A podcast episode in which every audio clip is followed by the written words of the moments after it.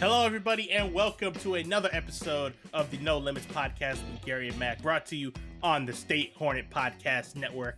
I am your co-host, Mac Irvin the third, and joining me, as always, is my good friend, Gary Singh. Gary, how you doing today? What's up? What's happening? What's good with my main man, Mac? It's been a week, I'll tell you that much. Uh, a lot of disappointments to talk about, a lot of controversies to talk about, and uh, I don't think the N F L really knows what they're doing. I think you might be right on that one. We'll dive into all that coming up here on this episode. We're going to talk about some trades in the N B A. We're going to talk about the latest developments in the N F L and whether or not they can complete the season in a semi-serious manner. But first, we're going to talk about the big boxing matchup that took place on pay-per-view last weekend.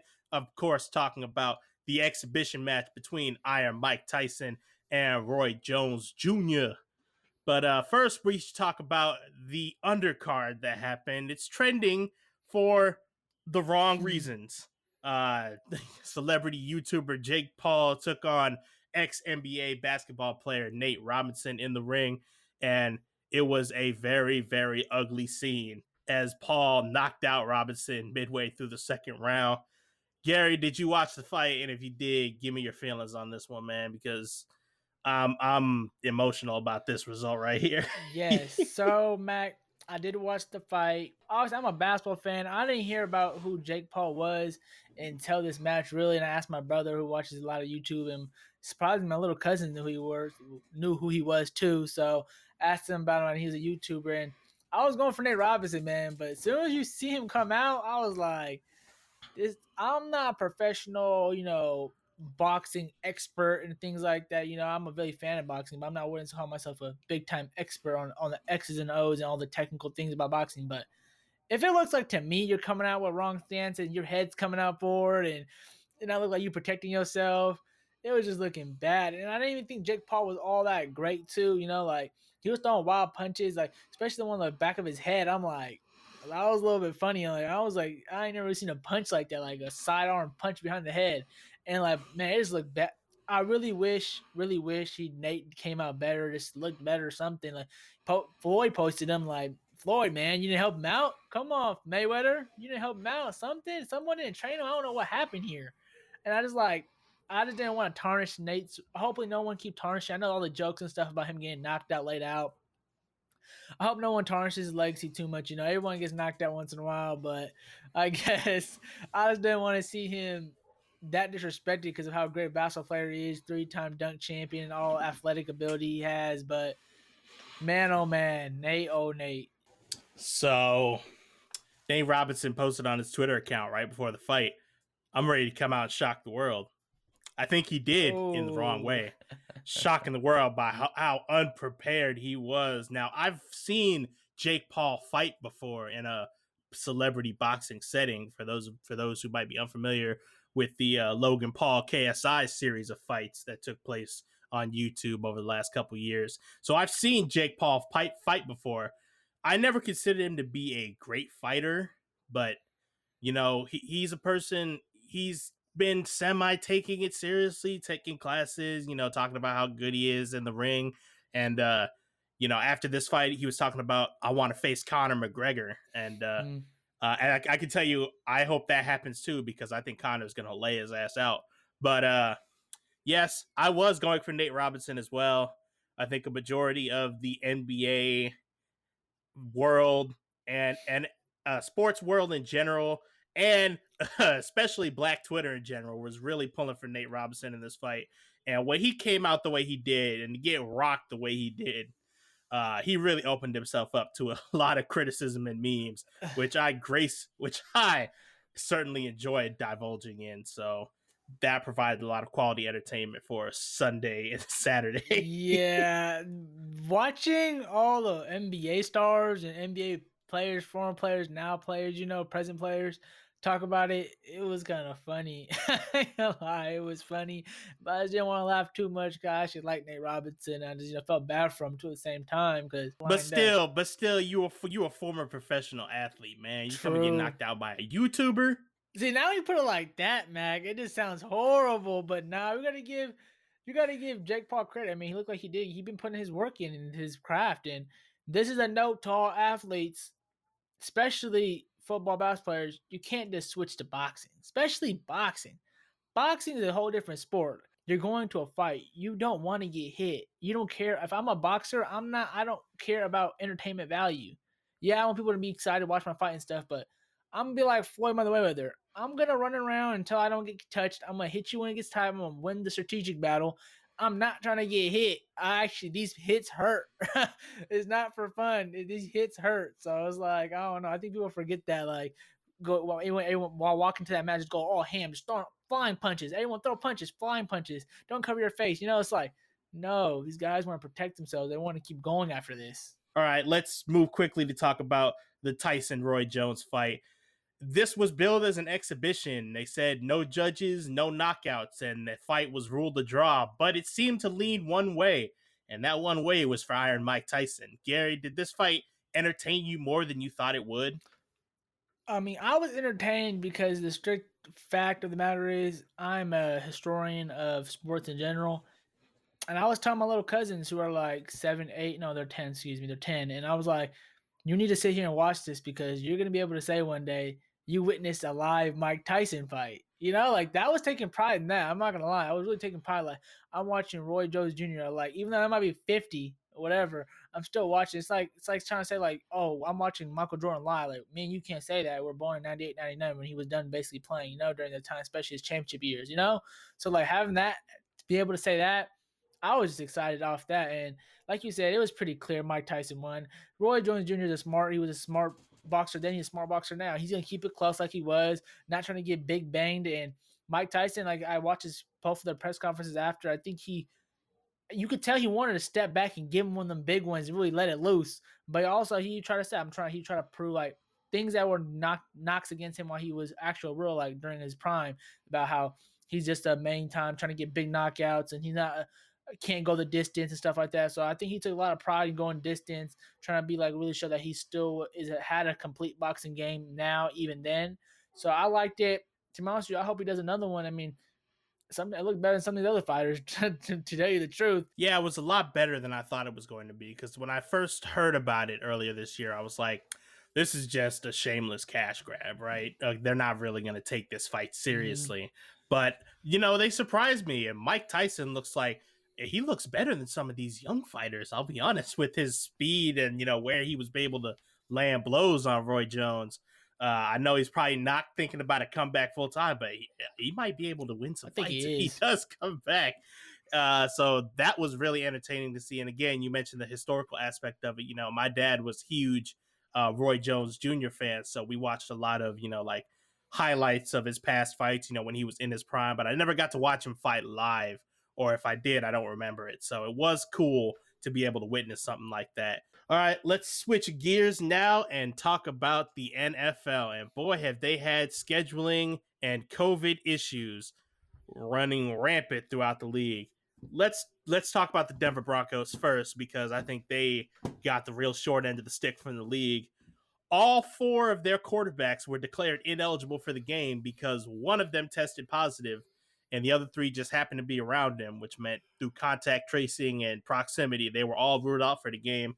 So they had to start a practice squad wide receiver at quarterback. He's he's barely played quarterback since his time at Wake Forest in college. His name was Kendall Hinton, and he went out and it was a terrible sight. He completed one pass during the game, and the Broncos got absolutely obliterated by the Saints.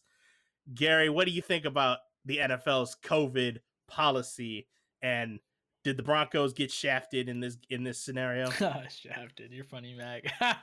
um, man, this whole thing's a shit show. We've been saying that it's going to turn into that sometime, and man, my main game, like Steelers and uh, Ravens, I've been waiting for all week, waiting Thanksgiving Day. Sad. Super sad that didn't happen that day. All right, Sunday comes. Super sad. All right, now we're getting a little weird. All right. Monday, Tuesday, Wednesday, keep pushing all the way back. I was thinking they're going to push this thing back all the way until next year, the way it was feeling like. But, like, I don't know. I mean, they're doing – they're just – the N F L is doing what they were going to think they had planned all day. We're going to keep scrapping to the end, y'all. We're going to get these sixteen games in. We're going to get this Super Bowl in. We don't care how, which way or something. It's going to get in and it's going to happen. Simple as that. And the way it's happening right now, it don't look like it's look, it's like you said, it's looking ugly, especially with teams playing with non-quarterback situations. Like, that's kind of hard to see because I know if my quarterback was out, Big Ben on some Corona stuff, I would have been mad, mad too. But, like, I think the league is doing, if you follow the protocols, we'll move your game for you kind of thing. And if you didn't, you're going to get backstabbed, and this can be sucks for you. Simple as that. So I don't know what they can really do, Mac. Like, if they can go to a maybe a bubble in the playoffs, but I don't think the N F L wants to do that. So it's like they got to keep going with the flow, keep trying to reschedule. I just hope my team doesn't lose. Like, we already had our things scheduled, rescheduled twice now. So it's like, how many bumps in the road are they trying to give us? So that's like, I, I know that's what I'm feeling like. How many bumps? I hope we don't lose our bye week or something over this. So like, there's something out of bye week or our, you know, our first week we get off because we're the number one seed. So it's like something like something got to happen. I don't know what they're gonna do, but they got to get it done. I think that's the mentality, Mac. Yeah, you know, it's funny, for as much uh, trash as baseball got for the way their season, you know, rolled out. They had a bunch of COVID outbreaks towards the start of their season. And, you know, I was one of the people that was criticizing Major League Baseball and Rob Manfred for not having a solid plan in place. But, I mean, this takes the cakes in terms of a clown show. You got people testing positive right before games, and you've got teams going out there without a certain position, without the most important position, no. arguably, on the team. You're going out with a practice squad wide receiver as your quarterback in the N F L I for mean, a real game, right? Ooh. And uh, you know, I hope everybody in Denver, you know, takes it easy on Kendall Hinton, because I mean, there was absolutely no winning for him in that scenario. I don't think even the greatest quarterback coming off of uh, twenty minutes of practice wouldn't be wouldn't do much better than what he did. And uh, hopefully that also ends a lot of the conversation for those people on Twitter like, oh, I could play quarterback. Like, this dude's a pro athlete, right, in peak physical condition, and he went out and completed one pass.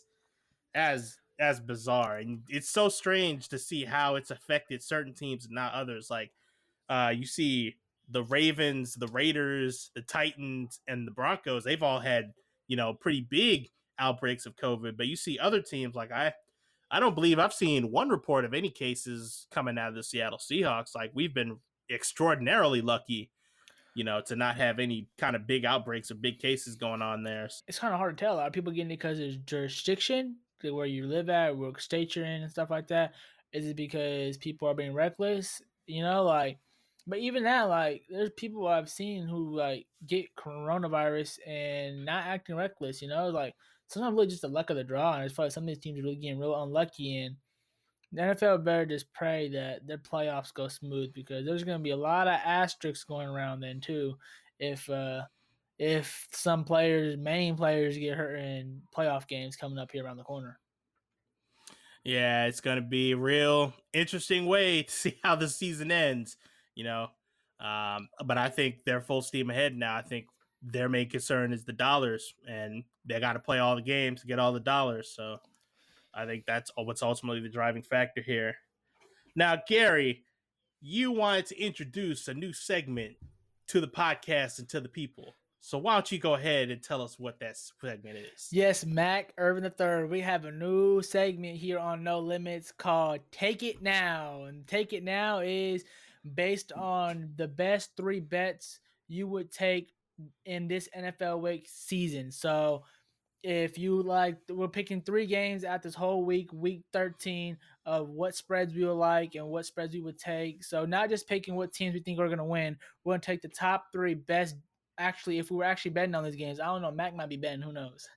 But if I was actually betting, what three games you would take and why. So let's start this off, Mac. What's your top three teams you would take, and let them know the spread and why you're going to take them? All right, so for my three games, let's go to the Detroit Lions against the Chicago Bears. The Bears are the favorites by three points, and I got the Lions to cover that, because if you've seen the Bears' offense, they've been nothing but lethargic and slow these past couple games. And I think for the Lions, it'll really depend on if they get DeAndre Swift back, you know, their rookie running back, because he's been a focal point of their running game. And, you know, despite Adrian Peterson's ability to smash the ball in from the one yard line, I think they need Swift there to give them that real fired up backfield. And with this being a divisional matchup, I think it's going to be really close. So I would take the Lions to cover the spread there. I'm also going to go for another divisional spread cover, and that's the Arizona Cardinals. They're taking on the Los Angeles Rams. The Rams are favored by three points. I'm picking the Cardinals to cover that spread because I think divisional matchups are always going to be so close. You look at the Cardinals offense, Kyler Murray, DeAndre Hopkins, you know, Kenyon Drake. They've gotten some nice pieces there, and I think they're going to easily be able to compete with the Rams, especially if Jared Goff keeps making the mistakes that he's been making uh, throughout his career and especially through these last couple seasons. And uh, another one that might be a little surprising to people, but the Giants and the Seahawks are playing, and the Seahawks are ten-point favorites against the hapless New York Giants, the current leaders of the N F C East, mind you. And um, the Seahawks recently played the Philadelphia Eagles. Somebody put a half a million dollars for the Seahawks to cover the spread of six and a half points against the Eagles. They lost with about twenty seconds left as the Eagles got a two-point conversion to lose by six points. That dude lost a half a million dollars, and I would have warned him to never, ever pick the Seahawks on the spread. So I'm going to go for the Giants to cover this spread. Mm-hmm. ten points, that's a big gap, especially for a team that has been known to kind of let leads slip late on, as I don't know if they're taking their focus, if they're losing focus throughout the game, if they're taking their foot off the gas. But I think against the Giants, who are especially fueled by being divisional leaders, uh, I think ten points is going to be a good bet for them to cover that. Okay, Mac, that was some good bets. Okay, I would have took some of those too. I just don't – it's hard for me to take double-digit spreads. It just I just feel, ah – it's kind of like, it's really tough for me. I'm like, ooh, that just sounds too big. Like, a little field goal at the end might cut it from fourteen to eleven. I'm like, ah, man. You know, so, but okay, the first bet I would take is going to be the Raiders and the Jets. The Raiders are favored by nine, and the reason I'm going to take this is because the Raiders just got a big-time spanking last week against Atlanta when they lost that game forty-three to six. So they're going to have to – I think they're going to come with a bounce back, some revenge game, and they're going to beat down the Jets, who obviously have not won a game this year, who are now oh and eleven and probably going to move to oh and twelve after this game. The next bet I would take would be the Cardinals. And the reason I don't like – like you said, it's kind of hard for me to pick even divisional games because divisional games are obviously up in the air. But Cardinals versus Rams, they got the Rams favored by three. But I'm going to take an upset in this. I'm going to take the underdog. I'm going to take the Cardinals winning. Obviously, they don't need to cover the spread because they're underdogs, but I think they're going to win, and I think they're going to win more than plus three, too. And the reason I say that is because the Cardinals are under fire. They're six and five. If they don't get this done right here, their wild card chances are going to be going down the drain here. So this is a big-time win they need, and I think Kyle Murray is going to be able to deliver that win for them. So I'm going to bet on Kyle Murray this week and pick the Cardinals to win that. So that would be my second bet I would take if I'm putting some moolah on it.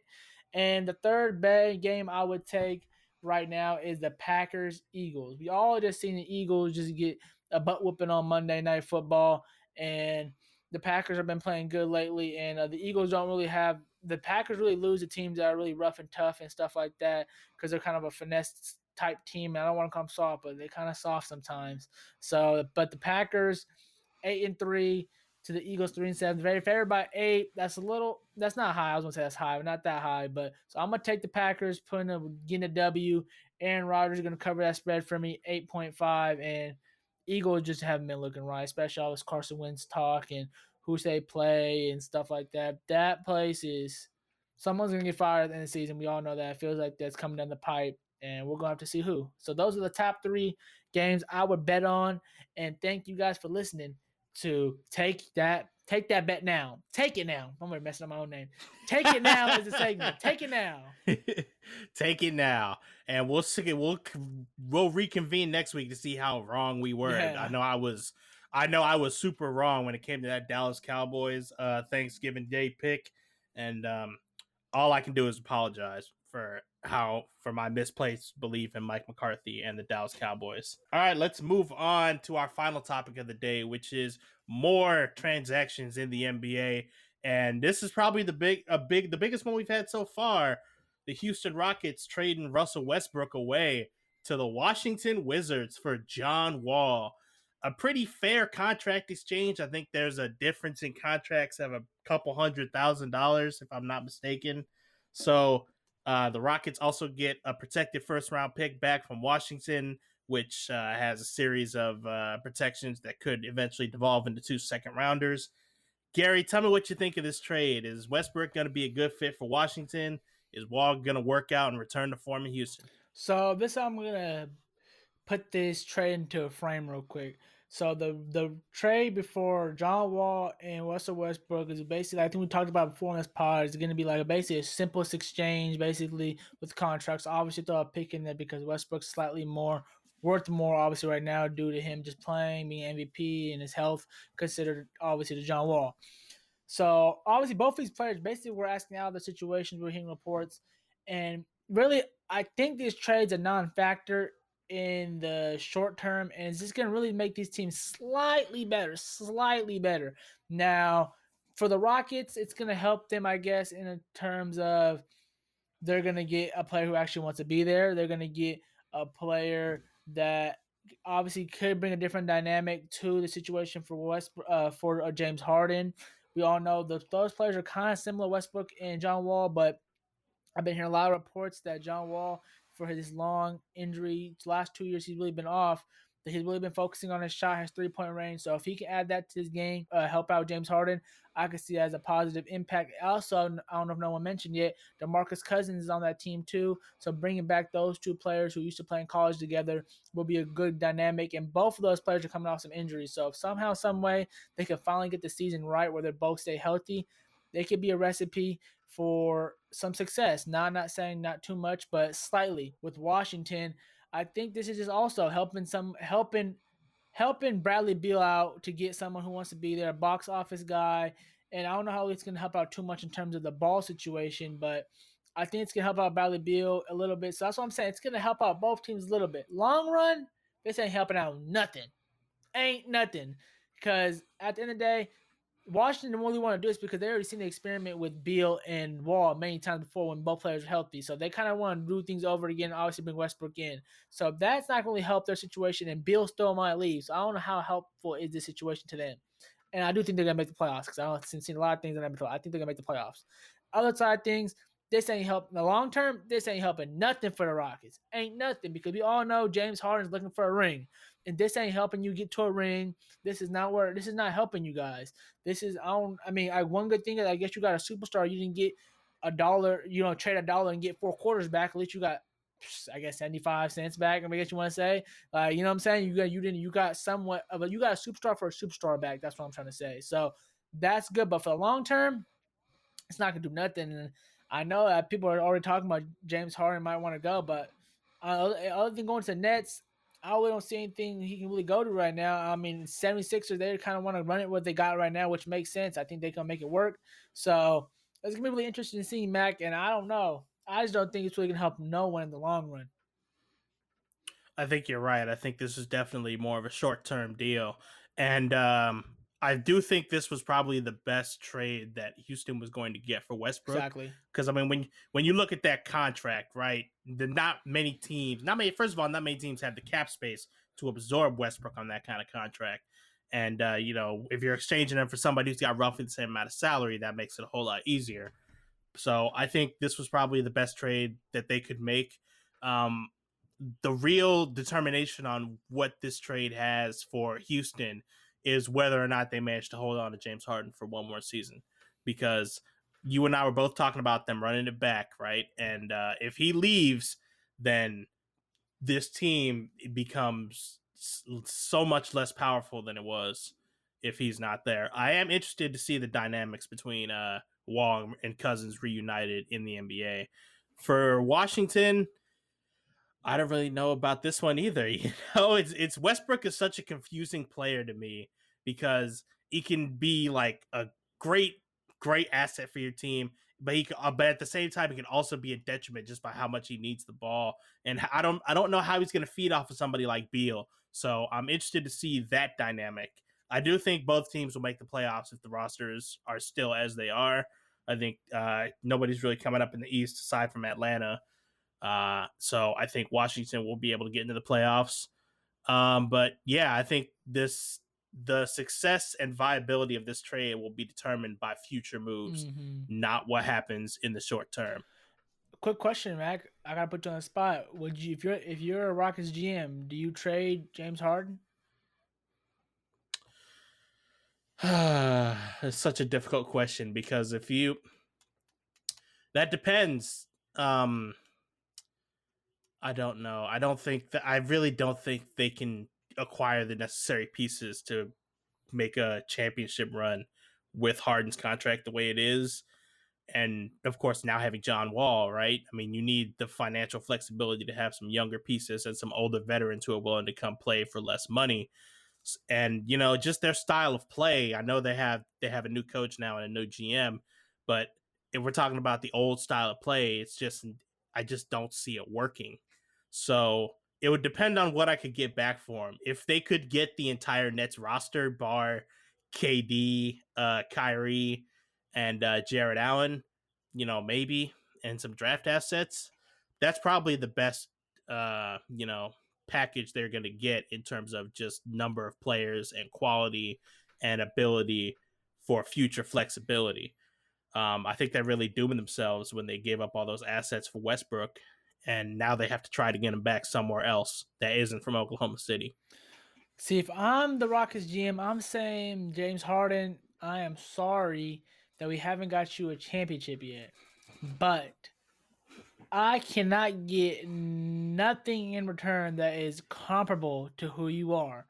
So in that situation, just like back in the couple years ago when Kyrie was asked out of Cleveland and stuff like that, I would say, uh, no, you're sitting right here. We're going to make the playoffs. You're a superstar. Like, think about it. If the Kings had a player like James Harden, my God, we haven't been waiting for a player like that for twenty, thirty years, it feels like. If we got him one time, are we going to let him go? Oh, no, no, no, no, no. Unless we're going to get something sane. But the question, but the question is, when is his, you know, market and, uh, yeah, you know, value mm-hmm. going to be at the highest? Is it the highest if you trade him right now? Or if you play one season, get knocked out in the first round and then try to trade him the next season? Well, technically, the, the it's going to be the highest right now because just for the pure fact that he is, uh, he has time, he has time on his contract. But I don't know. It's hard for me. I mean, Houston's a good place. They've been trying. It's not like they haven't been trying for him. It's been, they've been switching up the team every year for him. Every year they're switching up the team for him. So it's like, I, it's like, James, who can you bring here? James, come on. Like, you got Houston. People want to live in Houston. Houston's a lovely city to live in. People love Houston. So it's like, what's happening? I mean, they kind of got rid of, I mean, Dale Morey kind of screwed him in the back end, like gave all the assets away and a lot of stuff. Then he bounced out to seventy-sixerville. But it's like, I don't know, man. It's just me. I just, I was like, you got a contract, you stay. I don't care. You box office, whatever. We ain't you. You a Hall of Famer. You got we got what we gonna do? Like, I don't understand that, man. That's the only thing. But I, I get it. If if it's begging, begging, you know, superstars in this league have a lot of power. So if you know if they're begging and they're making it hard and they're telling teammates, I don't want to be here, dude. Then you know, like then it's kind of like, all right, then yeah. we gotta trade you. You know, that's why the N F L difference to N B A. N B A has a lot of control in terms of the players rather than N F L. And that's going to do it for this week's edition of No Limits with Gary and Mac. If you like this episode and you like this podcast, be sure to check out the other podcasts on the State Hornet Podcast Network. And we'll be sure to see you next week for the next episode of No Limits. Peace.